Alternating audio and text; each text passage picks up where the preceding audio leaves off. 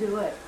This is message four of the series Overturned Tables How Jesus Will Upset Your Religion, especially when you have it all figured out. So, we want to go back and just look at again um, today the fact that this whole series is about making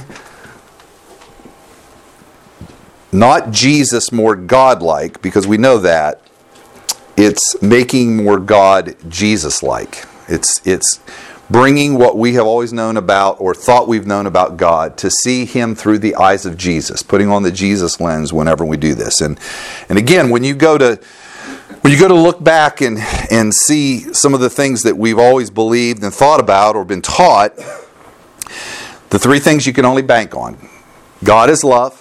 When you open him up, cut him open, he's love. Whenever you're in doubt about the heart of God, always err towards love. Jesus is the Son of God. No doubt about it. He's the Son of God. He's God's representative heart to us. And number three, that the Holy Spirit will always be your counselor and coach, will be very positive with you, will be encouraging to you. And that's really what you can bank on. So, uh, with that in mind, let's go back again to Luke chapter 4, verse 18 and 19, and look at the mandate of Jesus. This was again right after he was tempted in the wilderness. He was led by the power of the Spirit. And the first place he goes is back to his hometown in Nazareth. He goes into the synagogue. It happened to be the day when it was his turn to read. The home preacher got to come home, and so they expected a lot of accolades for them. He expected him to get up and thank them for the many years of teaching they had given him in the synagogue. And he gets up and he happens to turn to Isaiah 61. It's where the reading was that day. And so he gets up and reads, The Spirit of the Lord is on me, because he has anointed me to proclaim good news to the poor. He has sent me to proclaim freedom for the prisoners and the recovery of sight for the blind, to set the oppressed free, to proclaim the year of the Lord's favor. He leaves off, and the day of vengeance of our God. He does not read that. He sits down and he says, Today, this scripture has been fulfilled in your hearing.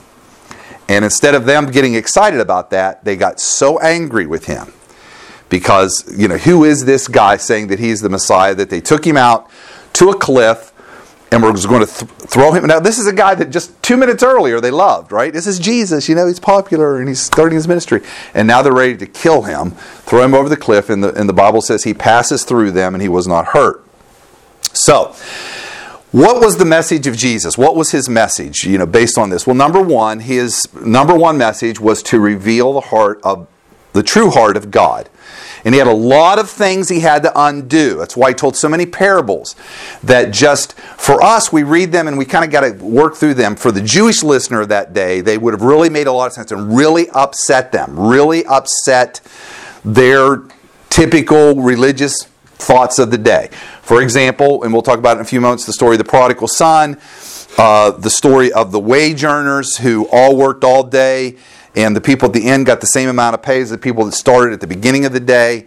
Uh, you know, some of his sayings, I mean, he, he said that to really overturn the table. So that was the first thing is to reveal the heart of God. Number two was to shake up what they believed about God, to overturn their tables of their religious and political beliefs, and he did it all the time. He was always ticking somebody off. Always. Always. Making somebody in the religious world mad.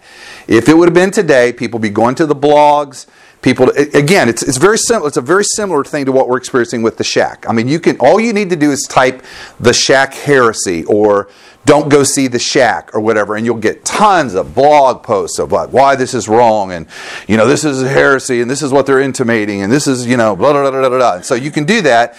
That's what Jesus was like. Jesus came into the world and just shook things up all the time Every time, all the time. And then the third thing he did was to bring grace, to bring the message of grace to the world, and to teach us now how to treat other people, how to give liberally, how to. Now, here's the thing about being a Christian we cannot just so freely, oh, you know, amazing grace, how sweet the sound, accept this grace from God and love it and everything like that. That was part of it. That's part one of the process.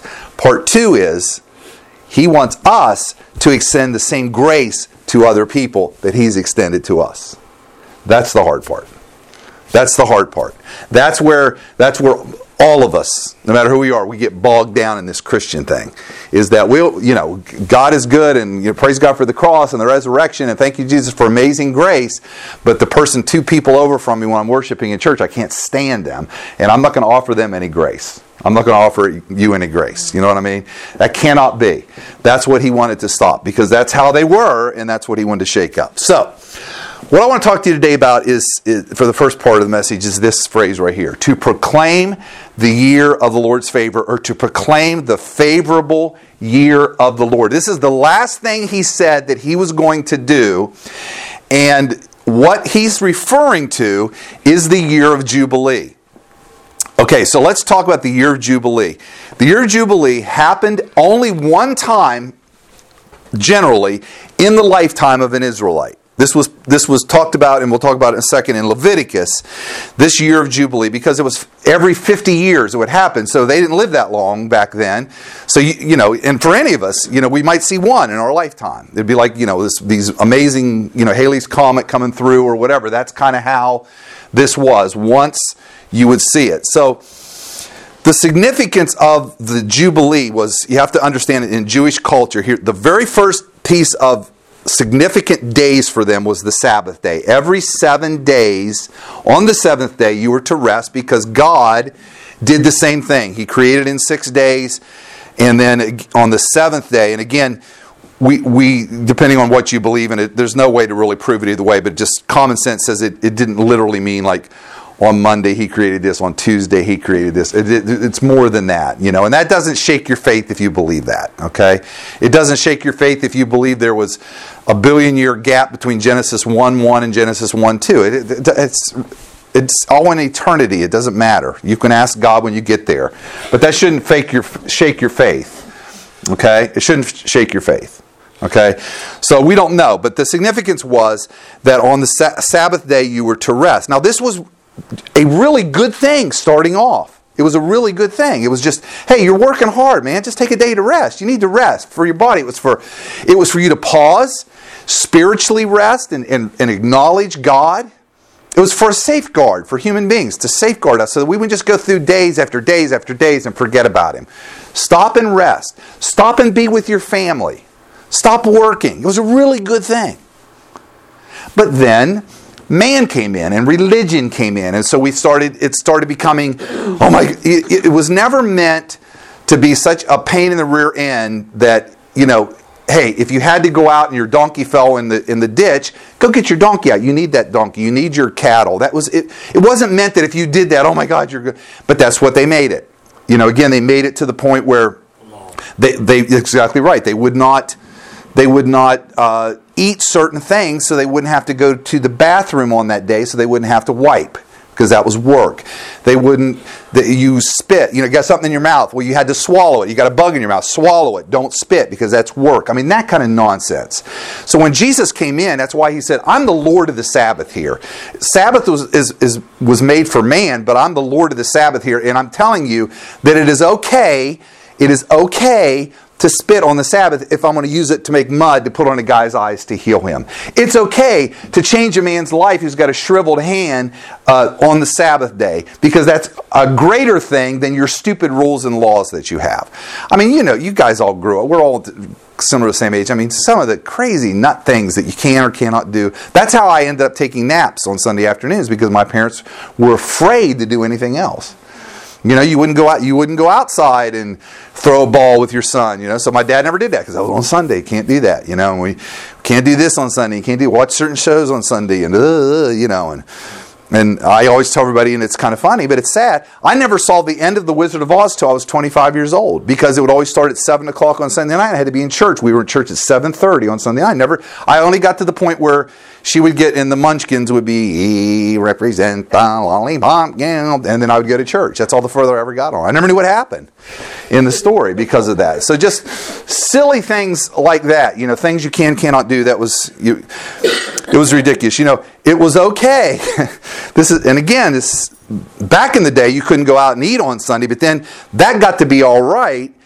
You couldn't work on Sunday, but yet you're making somebody else work. That's how silly it is. You know what I'm saying? I mean, it's just that wasn't the intent of the Sabbath. So that was the first day. Then, every seven, uh, and then during the year, there were seven festivals, which, if it fell on a week of the day of the Sabbath, the festival did, then that made that a Sabbath's Sabbath. It made it like extra important.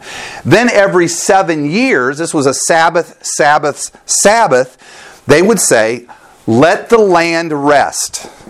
So on the seventh year, if you had a property and you and you did corn or beans or oats or whatever you did out there, on the seventh year you had God would bless you and He would promise you this that on six days I'll bless it. So on your seventh year, just bring it in. Don't do anything. You'll have enough for your eighth year and in, even into your ninth. I'll provide for you.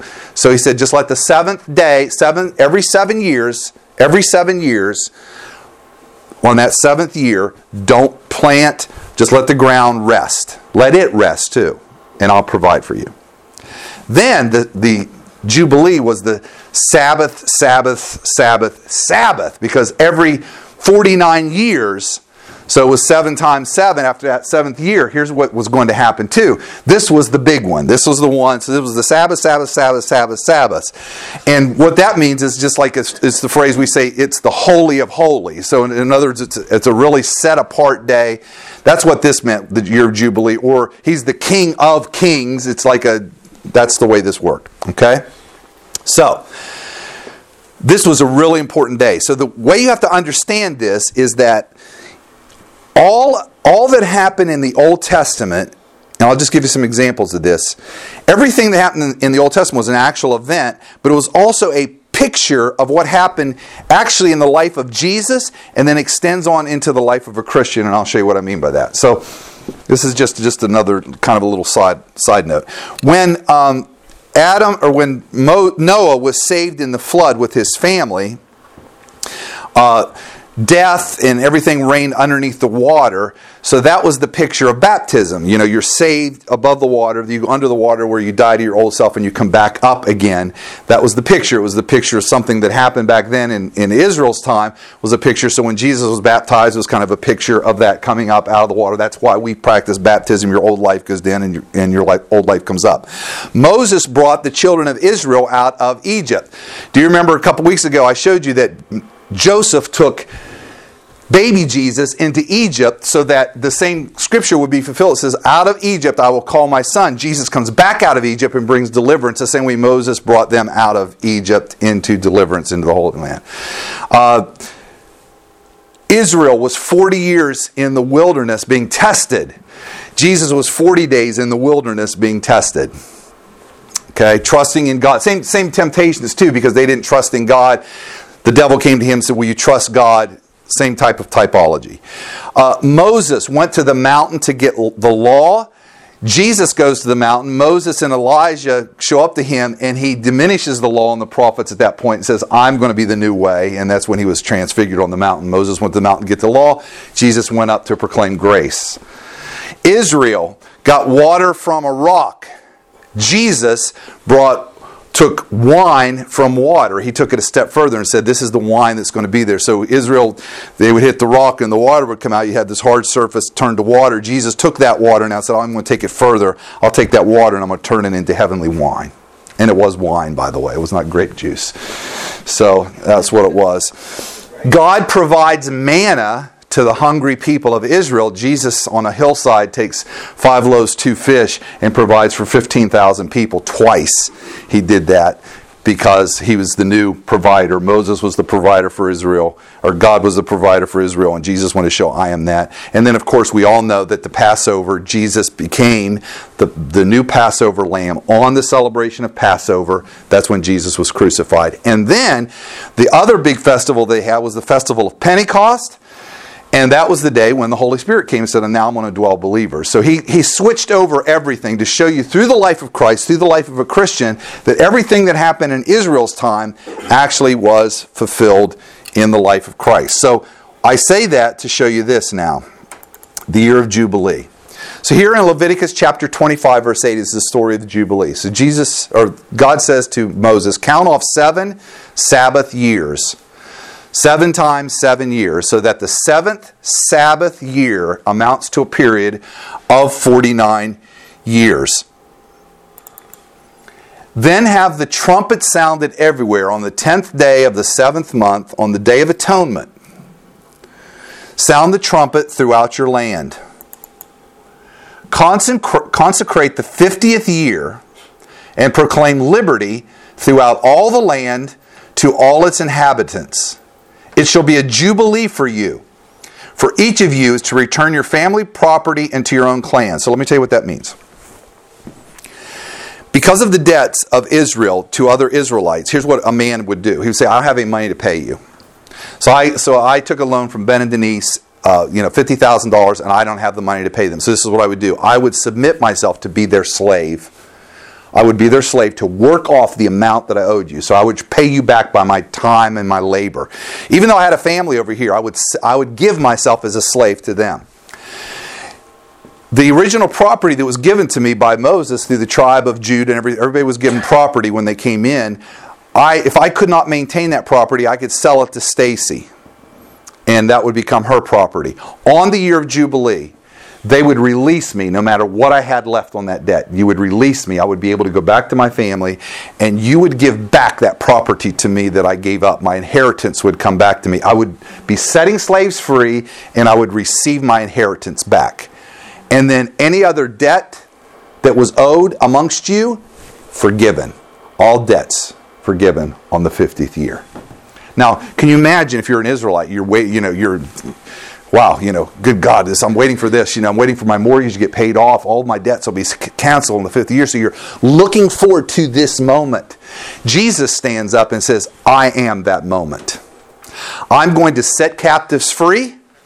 I'm going to return your inheritance to you that was stolen by the enemy.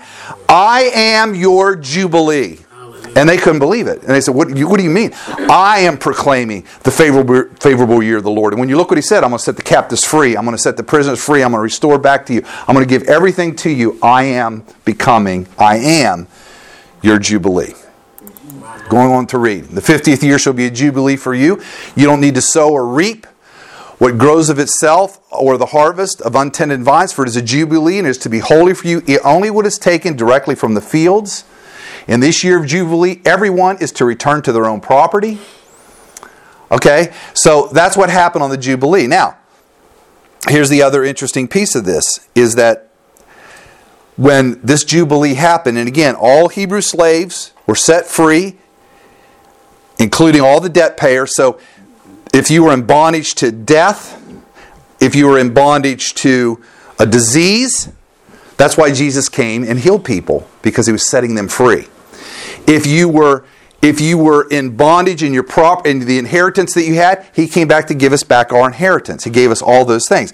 Then the the biggest thing that he did was the day he died. This is what happened, and this is why. Look, at that moment, the curtain of the temple was torn in two from rock to bottom. The earth shook. Look at this now. And the tombs broke open. The body of many holy people who had died were raised to life. They came out of the tombs after Jesus' resurrection and went into the holy city and appeared to many people. Why? Because they were slaves to death and he set them free on the day that he was. Set them free. The Jubilee the Jubilee happened right before their eyes, and they saw it. So these people that were in the grave come popping out, man. wasn't just wasn't just Lazarus now, wasn't just Lazarus. So so when that happens, when he dies and and and sheds his blood, and then he resurrects, and now from now of us, none of us suffer death anymore. When you die, you do not die. You do not die. You just cross over, man. It's done. Death is done. Death is done. So we don't need to fear it. We don't need to fear that. So when when you look at this again,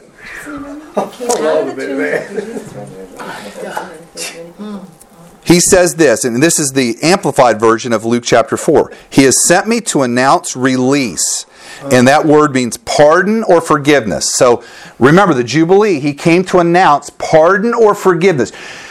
The woman caught in the act of adultery was no longer a slave to the opinions and to the law and to everything there. He forgave her sin and set her free from the lifestyle that she was in. Zacchaeus, he set him free from the lifestyle of cheating people. Matthew, he set him free from the lifestyle of being a tax collector. The withered handman, he set him free. The leper, he set him free. That's what he came to do. He was set he was proclaiming, I am the year of jubilee. That's what his mission was. I'm proclaiming to you. You don't have to wait 50 years down the road. You don't have to wait 49 years. I am right before you. This is being fulfilled right now in your hearing. The Jubilee. It's amazing. He has sent me to announce release, pardon, forgiveness to the captives, and recovery of sight to the blind, to set free those who are oppressed, downtrodden, bruised, crushed by tragedy, to proclaim the favorable year of the Lord, the day when salvation and the favor of God abound greatly. So, you know what you're living in today? You're living in a perpetual state of Jubilee. So, why in the world would we hold others into our debt, and why would we why would we be subjecting ourselves to that? We've been set free. So, why do we keep bringing up sin? Sin is a huge debt. It's been paid. It's been paid, but that's all we preach about is your sin and your sin and get it right. You are set free of that. You still will uh, show. You'll still just like an, an amazing story, and it's a true story. The slaves in America were set free, but several slaves would not leave their slave owner because they just couldn't believe and accept the fact that they, they could have walked out of there. They could have walked out of those plantations, but were afraid to because it, it was only the brave ones that said, No, I am free. And they walked away and they got away and, and they, they were completely free. And that's why we still struggle with sin because it's a renewing of our mind to understand now, wait a minute here. This does not control me anymore. The year of Jubilee has happened for me. I am set free. Thank you, Jesus. How many times have you heard a message on the year of Jubilee? Not very many, have you? No, it's crazy. It's nuts. Because we're too busy preaching about sin. So here, here's something interesting. Now, I, I can, a, a, man did this research, but I haven't been able to truly verify. But it's just interesting, so I'll just tell you the story. So a man went back and he and he took the biblical records of of the time, all the way back to like the genealogies in, in Matthew chapter 1 and Luke chapter 2, I believe, and then in the Old Testament. And he went back to where he figured that Adam was created. Because again, there could have been billions and billions and billions and trillions of years or whatever, and the dinosaurs and all that kind of stuff could all fit in there. And then Adam was just created when God said, "Okay, I'm going to create a man." So, so in biblical times, this is what he came up with: that on the 40th jubilee, which is again is 40 times 50 years, on the 40th Jubilee from when he believed Adam was created, that's when God called Abraham out of Ur of Chaldees. And here's why he said he believes this is true because it, has to just fit two criteria. You have to come out of slavery and go into your inheritance. That's the two kind of keys of what's happening in a year of Jubilee. So at that time, God calls Abraham out of out of Babylon, which is a, is a, place of slavery, and sent him to his inheritance. Said, "You're going to, you are going to be the one that all the nations of the world are going to come from, and you're going to, in the stars of the sky will not even match how many of your inheritance and your descendants are going to be, because I'm going to bless you, Abraham." And Abraham wasn't even expecting it; it was God doing it. The year of jubilee, he didn't ask for it. God just put his hand of blessing upon him and pulled him out. So it was 40 40 jubilees from when Adam, the 50th jubilee from when Adam came out, was when Israel came out of Egypt. Israel in slavery. God performed the miracle. They come out, they take their inheritance with them, and they were heading to the promised land. That happened on the 50th Jubilee from Adam. On the 60th Jubilee from Adam is when Solomon built his temple. And here's what's significant about that. When Solomon built the temple, David had done all the fighting and all the fighting that happened before that with Joshua and everything. The land was at peace. And finally, for the first time since God promised it, the land of Israel was at peace. And God had provided, He'd set them free from all the bondage, and He literally gave them their inheritance, and they were enjoying it when Solomon built the temple. It was the first time in Israel's history. Now, shortly thereafter, they got back in a mess again. But for that time, on that Jubilee, everything happened that said it was going to happen. Now, watch. On the 70th Jubilee from Adam, that's when Israel was back in Babylon this when Daniel was there, Shadrach, Meshach, and Abednego. They were set free again, and they were able to rebuild the temple. Nehemiah and Ezra were excited about rebuilding the walls of Jerusalem and rebuilding the temple, and they rebuilt it again on the 70th Jubilee. Guess what happened on the 80th Jubilee from Adam? Jesus died, was buried, and resurrected to bring the final Jubilee on the 80th Jubilee. Why was it the 80th?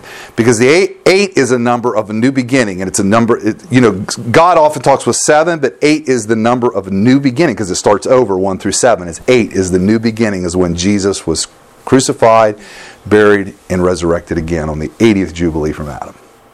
So God has kept it, and Israel didn't even know it. God was keeping the Jubilee going from the beginning of time all the way up through, and you can find huge events in Israel's history and in the Bible to verify that those things happen. So God loves the Jubilee.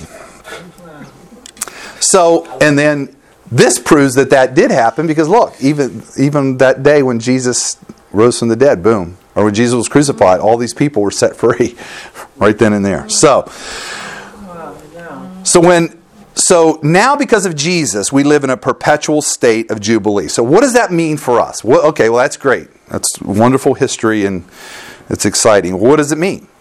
Well, Jesus told us what it means to live in jubilee. It's re- it's it's really really good, and I and I I think that you'll start to see something here. It's a little bit different. All right. So. Matthew 22, verse 34 through 35, Jesus says, Hearing that Jesus had silenced the Sadducees, the Pharisees got together, and one of them, an expert in the law, tested him with this question Teacher, which is the greatest commandment in the law? And Jesus replied, Love the Lord God with all your heart, with all your soul, and with all your mind. This is the first and greatest commandment. And the second is like it love your neighbor as yourself. Now, key word here.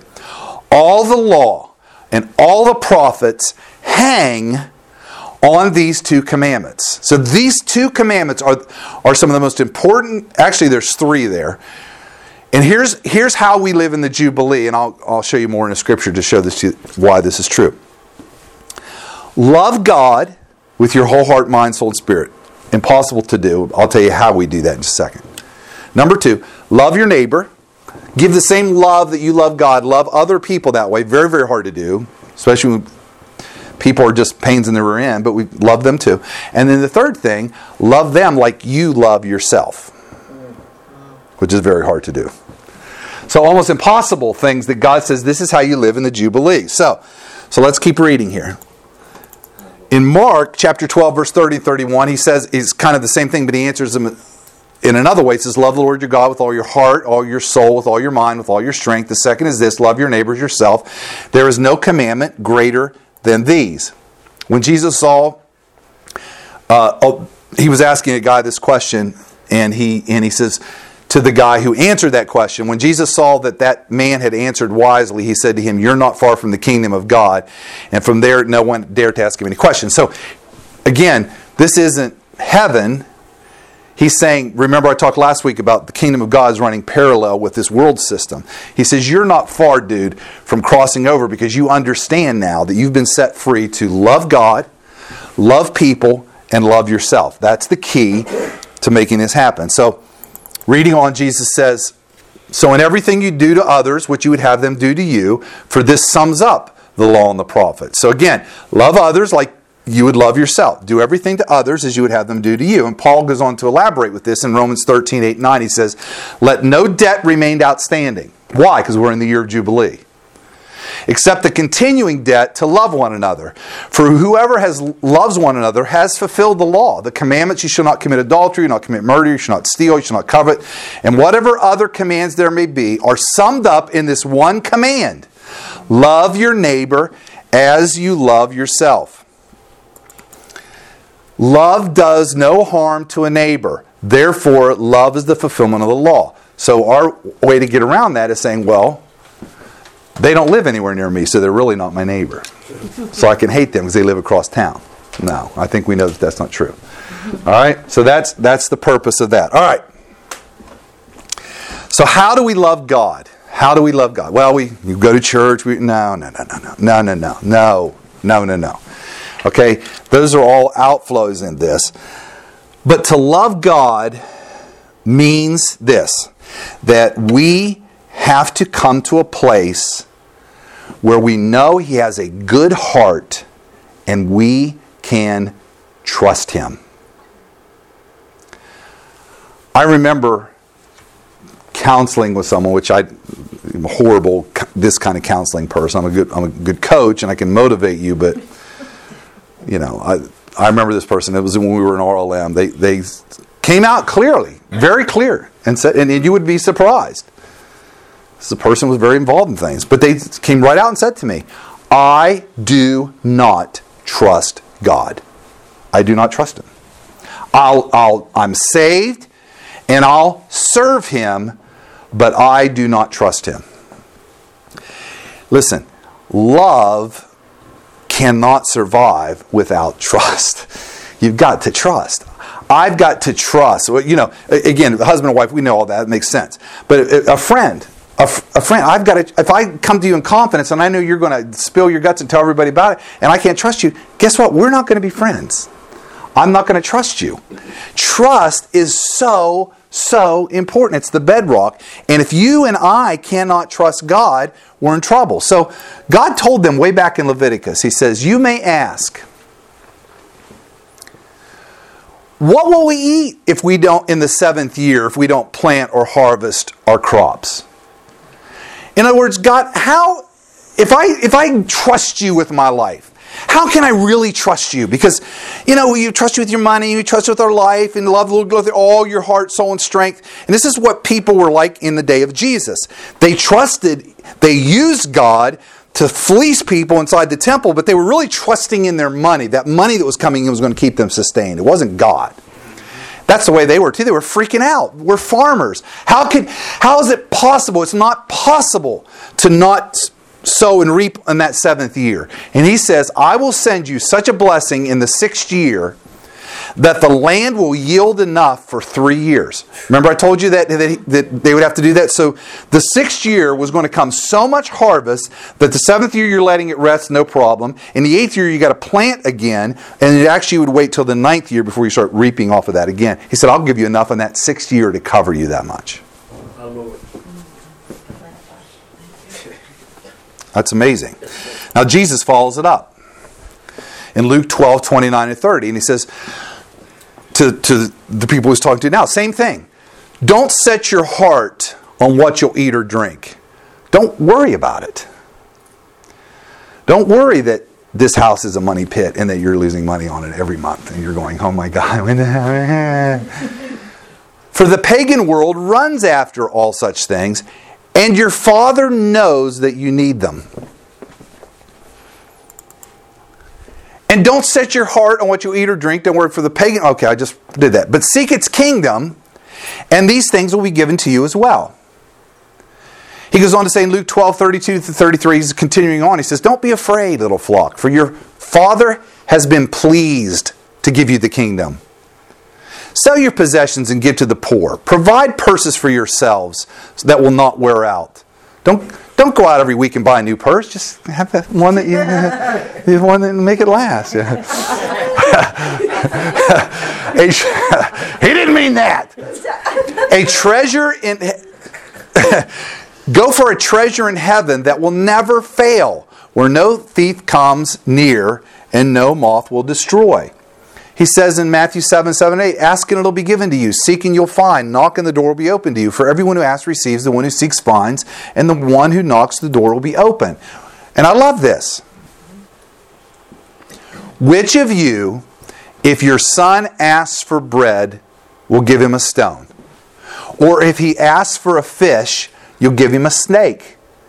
If you then, this is a great verse, if you then, though you're evil, basically, though you're a human being, though you're a human, if you know how to give good gifts to your kids, and you would never deny them that, how much more? One great study in the Bible is, is, type in the words how much more all through the Bible and see and how it relates to God. How much more will your Father in heaven give good gifts to those who ask him? So in everything you do to others, what you would have them do to you, for this sums up the law and the prophets.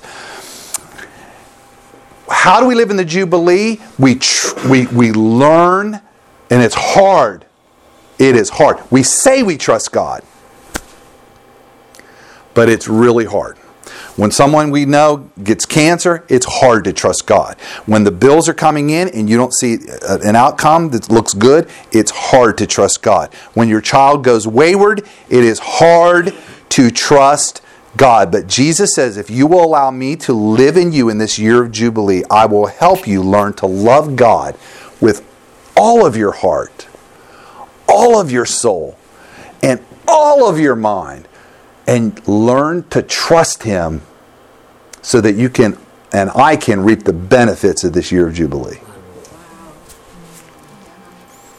So if we're not, it's, it's, that's an area that Christ wants to work in us to get us to do that so we can experience that Jubilee, that trust. Trust and obey, for there's no other way to be happy in Jesus but to trust and obey. It's true. We push the obey part. But if I if I don't love you, you know, you can ask me and I can do it out of duty. But I won't do it cuz I love you. And I won't and I won't I won't trust you. And I don't want to be that way with God. And that's what Jesus came to say, look guys, this is how you do it. Trust, trust, trust. So, loving him means we trust him. The second thing loving him means is that we know now watch this now that he is really good.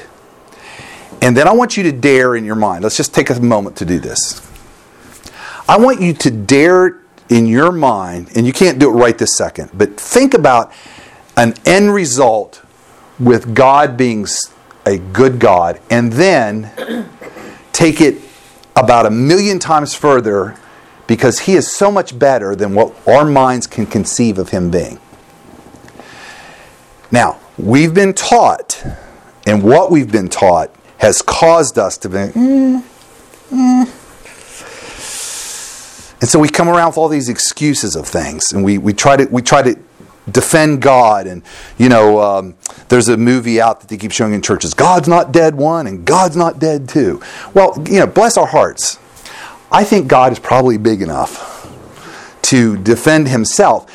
But here's the problem is we who are his friends, not, not us, but we as, as a Christian world, we're kind of ambivalent on this because, because here's the question how could a God of love allow this? How could, how could the God that you're describing to me in this Old Testament, who seems to be killing people on a whim, who, when Uriah is carrying the Ark of the Covenant into the city and he slips and he touches the Ark, God kills him right on the spot. How could that God how could a God send all these people to hell and you say he's a good and loving God? How can this be?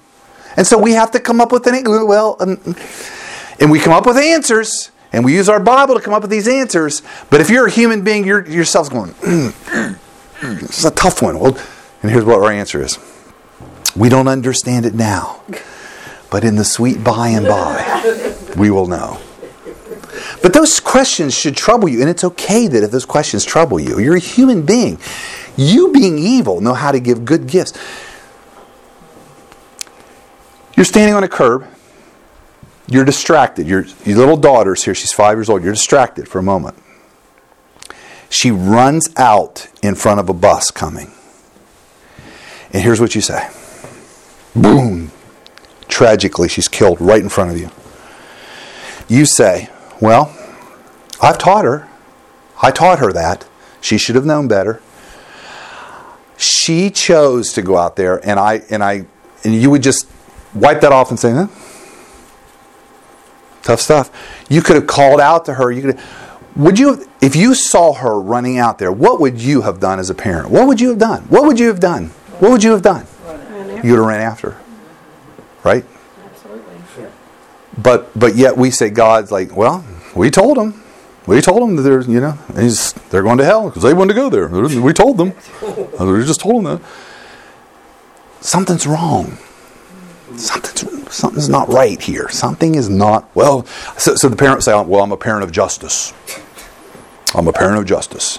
And, and people would come to you and say, I, and you're at the, your daughter's casket, and they walked up to you and said, It's all right, honey, because you were a parent of justice. They deserve that because they walked, they were rebellious to do. They deserve that to happen to them. See, something's not right, guys. Something is not right. It's hard to love and trust a God that we have doubts about. Oh, I don't doubt the cross and he, he be provided. And yes, yes, of course, absolutely, absolutely. But something is wrong. Something is wrong. So you got to. So you got to be able to deal with those kind of questions in your mind because you. I want to know him. I want to know him in the power of his resurrection. When I uh, when I see him, and we won't be disappointed, but I, I want to run to him and say, "My Lord and my God," and fall on my knees and say, "You are so much better than what I gave you credit for. So much better." All the people that have crossed over, Diane, today, if she could come back, would say, "Oh my God, James, you you started down the path, but you." God is so much better than what you knew. This is so much better than what we ever imagined. So much better. Eye have not seen and ear hath not heard the good things that God has prepared. So it so that is this city floating on a cloud with gold streets and perpetual church services for 24/7. That's that's that's it. That's the good. That's the good that oh but you'll be in the presence of Jesus. That's our way of getting around it. Well, yeah, we will, and that'd be great. Okay, hey, gee, and I'll go visit Moses, and I'll see David for a while, and we, you know, is that what's going to happen for eternity upon eternity upon eternity upon eternity upon eternity? Which, by the way, is not a word in the Bible. The word eternal does not mean this afterlife that goes on for eternity that you never have any conscious of. This that word is not in the bible. That's a word that was stuck in there. The word is actually is a word that means ages. This age this age this age this age this age which should freak out your spiritual thing going wait what? There's no word for eternal? No it's not there's not by the way. So anyway. All right so let's move on. So all right so how good is how good is god well, God, I'm sorry. This is how good God is. 2 Peter 3 9. The Lord is not slow in keeping his promise, as some understand slowness. Instead, he's patient with you, not wanting anyone to perish, but everyone should come to repentance. Here's how we've been taught this verse. He doesn't want people to perish, but they're going to. Right? I mean, that's how we've been taught, right? Yeah. So, so God, that's what God wants, but man's stronger than God, and the devil is stronger than God. And so, what God wants, eh, tough, God, that's what you wanted, but hmm, not going to happen. The all powerful, think of the all powerful God that created everything, who by his words spoke the entire universe into existence, is at the mercy of Cindy Sampiri of Anita Kiger, of Danny Wanless. This is, this is good and pleases God our Savior, who wants, He wants everybody to be saved and to understand the truth. Eh, sorry, God, I want a big mansion too, but I don't have that. I guess you're not going to get that. Romans 5, 6, and 7. While we were still helpless, at the right time, Christ died for the ungodly. For one will hardly die for a righteous man, though perhaps for a good man, someone else would even die. But while we didn't do it, in fact, he goes on to say, But God demonstrates his own love toward us in that while we were yet sinners and hated him, Christ loved us that much that he died for us. But God's demonstrated that Christ died for us much more than, having now been justified by his blood, we shall be saved from the wrath of God through him. I don't know why that came up twice. Psalm 103, we read this earlier. Praise the Lord, my soul, for getting all his benefit, who forgives a quarter of your sins, all your sins, and heals all your diseases, who redeems your life from the pit. See, this throws us off.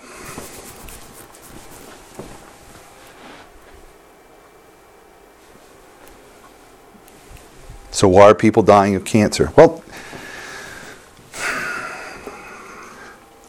when you See, death, we, because we're human, death means so much, it means to us the end of everything. It's the end. It's the end. It's the end. It's the end. But for God, death is just an enemy. Death is just a pain in the rear that He redeemed us from when He sent Jesus to reverse the curse of Adam. It's just, a, it's just an inconvenient thing. Sin brought death. Jesus' righteousness brings us life. The world after this world is going to be just so amazing. So he does, whether you happen to die from it doesn't mean he didn't heal your disease. Because here's the thing. Let me ask you a question. If somebody, if I report to you today I have cancer, I have four months to live, and Jesus heals, heals me, will I still die at some point in time? Yes. yes. I'm still going to die. It's appointed unto man wants to die, and after that, so you're going to die at some point in time. So he heals all our diseases. So we get mad at God for this. We get mad. Oh, it's all in his plan and it's, for the best. No, no, no. It's not for the best. It's not for the When somebody dies, it is not for the best. But he can turn that around and he can make that good. And I can't think of one good thing that happened in my life because my dad died when I was 11 years old. I can't think of really hardly anything good about that. But the reason he died is because we're living in an earth that's filled with cancer. We're living with an earth full of pollutants. We're living in an earth that we have created this way. And God can God can heal and he does heal. But we're all eventually going to die. But he brings us new life on the other side of that. And it's going to be amazing. Yep free of diseases. He redeems your life from the pit, crowns you with love and compassion. He takes what's evil, and that's why he came into this dirty world, so he could help us overcome the world. He satisfies your desires with good things, your new, etc., etc., etc. And then let's keep going on. And again, here it is. He told the people of Israel, "The Lord is compassionate and gracious, slow to anger, abounding in love, high as the heavens are above the earth." So, see, we just go through this really quickly, but look what it says his love is, he has to put it in terms we can understand. As high as the heavens are above the earth, so great is his love. For, here's where we get all freaked out. For only for those that fear him. That simply means those who revere him and will accept that love from him. That's it. As far as the east is from the west, so far he's removed our transgressions from us. His father is compassion on his children so the Lord has compassion on those who fear him. And we love, we just so we our mind immediately goes to, see, but it's not for those who don't fear him. That's exactly where our mind goes all the time with this. Okay, so back to Leviticus 19. All right, so we're getting ready to wrap this up here. Let me see why I have this scripture verse up here. I have no idea. Oh, I know why. Okay. If you want to know what God's like, listen to the story that Jesus told about the prodigal father. The son treated his father horribly. He took his inheritance and he told his dad, I want you to die now. I'm taking my inheritance now, which means I want you to die now. This is unheard of in Jewish culture. The son's attitude toward his father.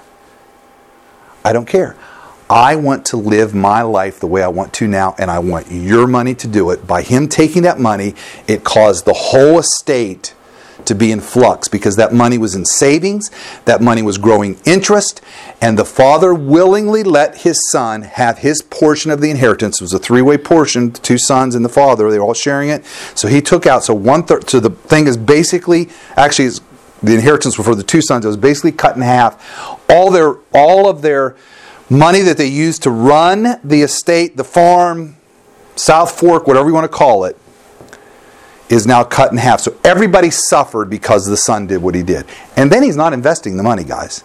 He's living a wild life, a riotous living, prostitutes, parties, snorting coke, doing the whole deal, living in Miami on a yacht, blowing through this hard earned money that his father had. So what did the father do? The father said, He's no son of mine. I am going to excommunicate him out of the family. No son of mine. That's not what he did, right? Every day waited for him to come back. He's looking for him. He's looking for him. He's looking for him. He's looking for him. The God of justice is looking for him. Son comes to the end of his rope, goes into the pig pen. You know the story. Decides to come home still with a crappy attitude. He wanted to come home so he could eat. He said, I'll just be a servant of my father. So I'll contrive this apology so I don't have to go to hell, so I can at least just crawl in the kingdom and make it to heaven. I don't want to go to hell. That was his attitude. That was the why he served God. I know you don't know anybody like this, and I know you've never lived your life like this. I'm being facetious.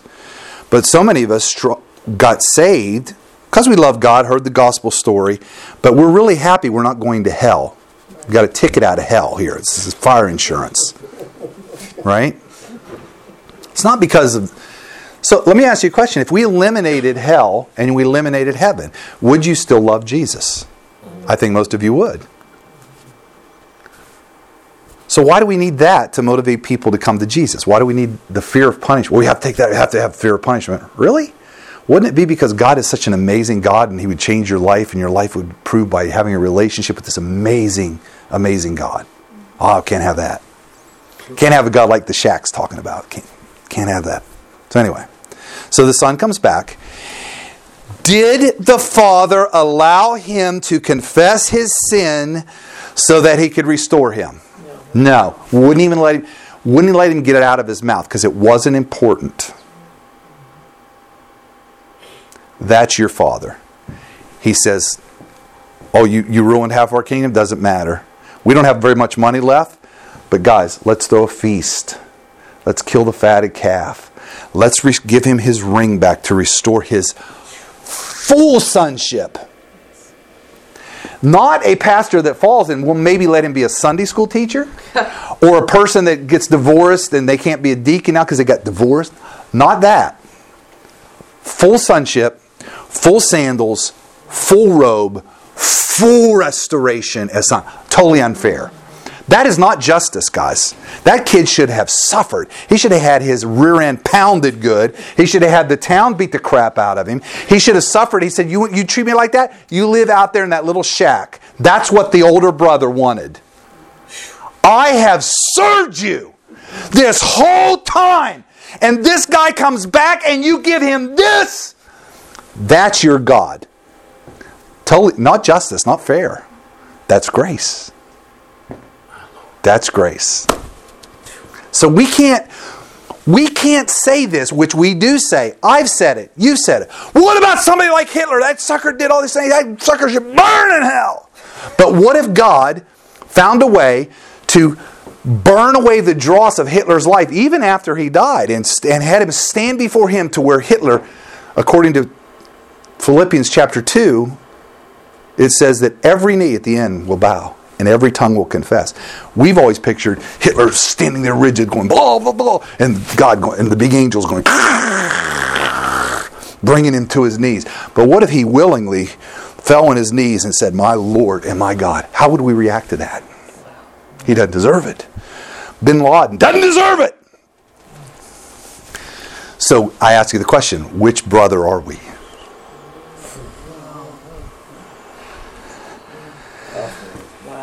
It's, it's tough. It's tough. I'm, I'm telling you, it's tough. But see, that's what our Father's like. It's not fair. It's not fair. I get I worked all day and now you're going to let this knucklehead in at the last minute? A deathbed confession? Are you freaking kidding me? And here's what law-based Christians will say. This is what they'll say to me. Then why should I even serve God? If I could just go out and sin and do all these things, why should I serve God? Oh, I don't know. Maybe because you'll get a DUI. Maybe because you'll kill somebody out there. Maybe because you'll puke and you'll be a of God. Maybe because you become addicted to drugs. Maybe because you're going to get some kind of venereal disease. I don't know. Maybe you would serve God because it's a great life. And you get to love God and it's a great way to live. And you're going to love people and treat people well. Maybe that's the reason. It's not because you're afraid of going to hell. That should be the reason. Oh, no. Can't have that.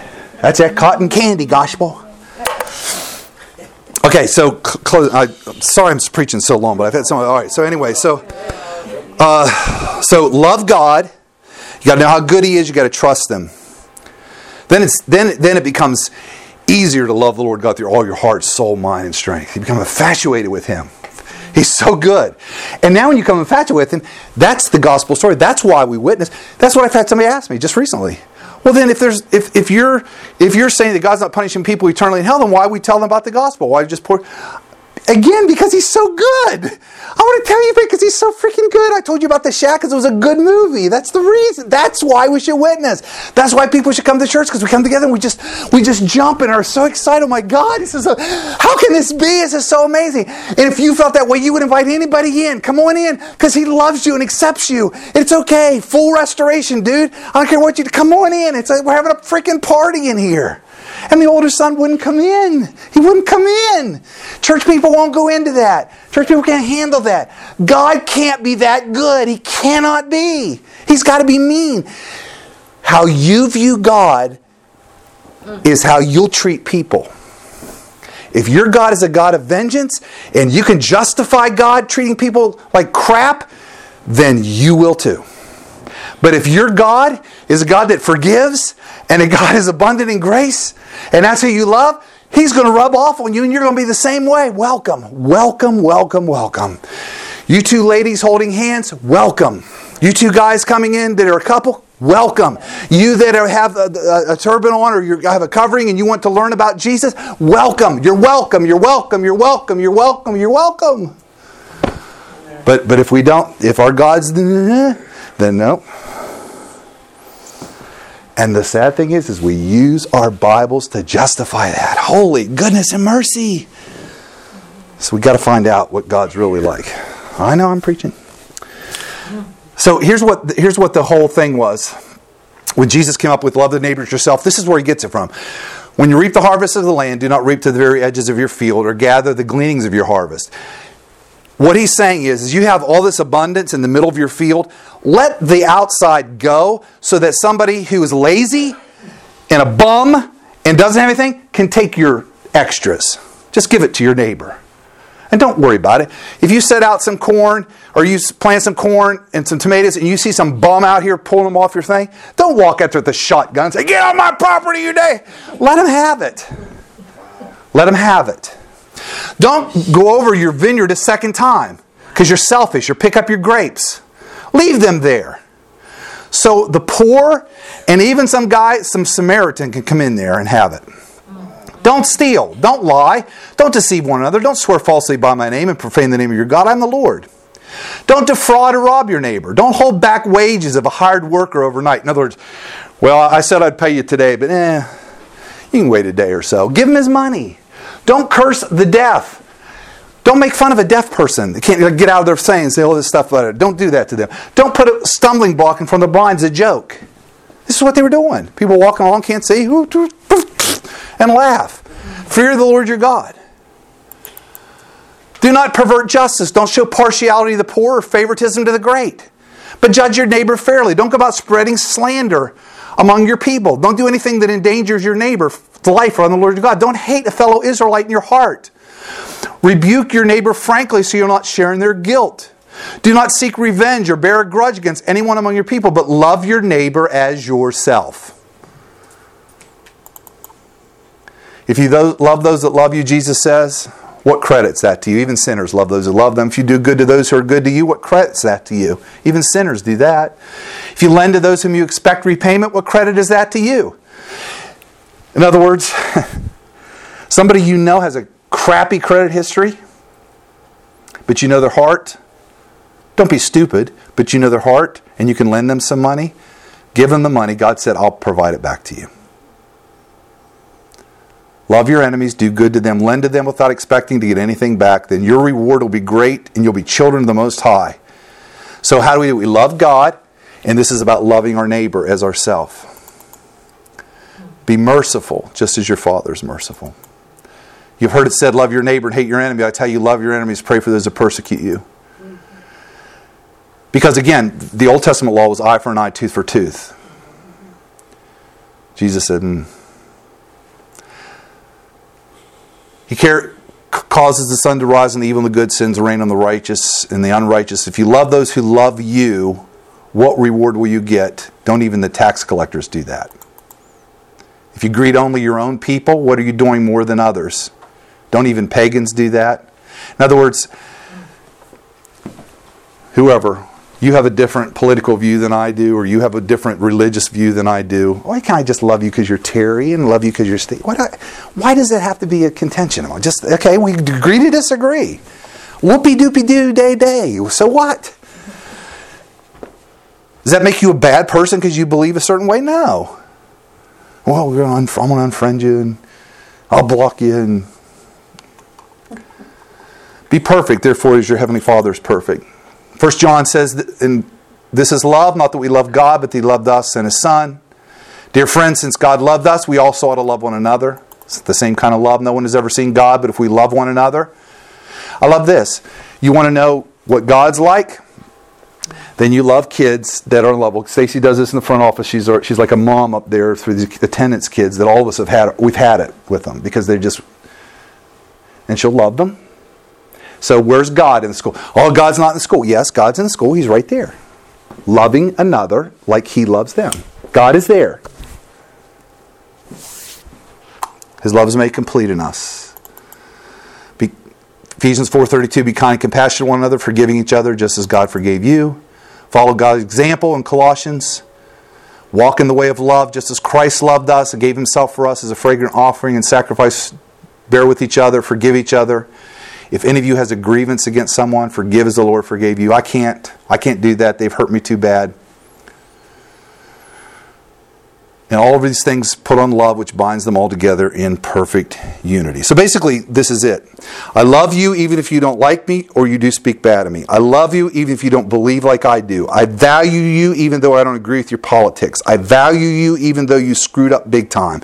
I value you even though you hurt me personally. I value you even if you're different than me. I value you if you are a different color, sexual orientation, or religion. I value you even if you're in rebellious, gross sin. I still value you as a person. Hard stuff. How can we do it? Can't. You can't. I can't. But for grace, I receive and let Him use me to love like He does. Our world would be changed. The last thing in closing is this love God, love your neighbor as you love yourself. If I were to talk to you, like I talk to myself so many times,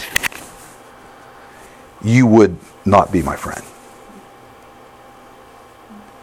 If I were to treat my internal conversation and turn that on a student that I counseled with, I would be taken out in handcuffs. And you would too.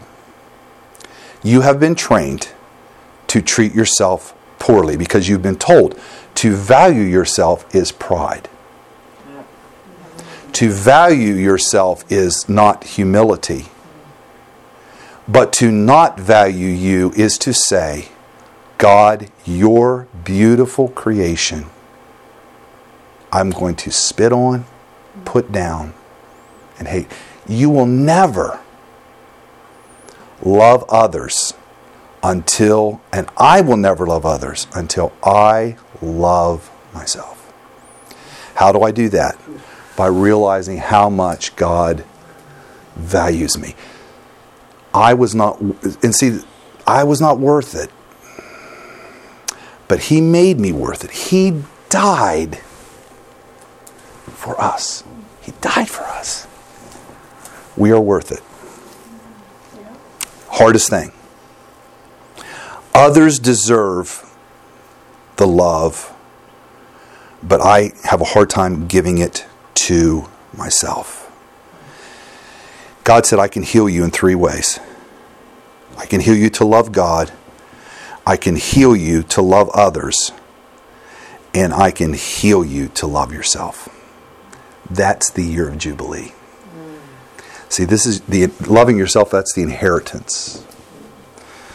Setting people free is the debt piece. And then loving God is receiving the fact that He's the one that gave us the Jubilee. That's how powerful God is. I'm going to pray and then I'm going to play a song for you. Um, and then um, we'll just go from there. Father, we thank you so much for this powerful word that you have given to us that speaks to our hearts. We accept your love. We're willing to allow you to work in us to give that love. And Father, we accept the challenge to love ourselves like we would love our neighbors. In Jesus' name we pray. Amen.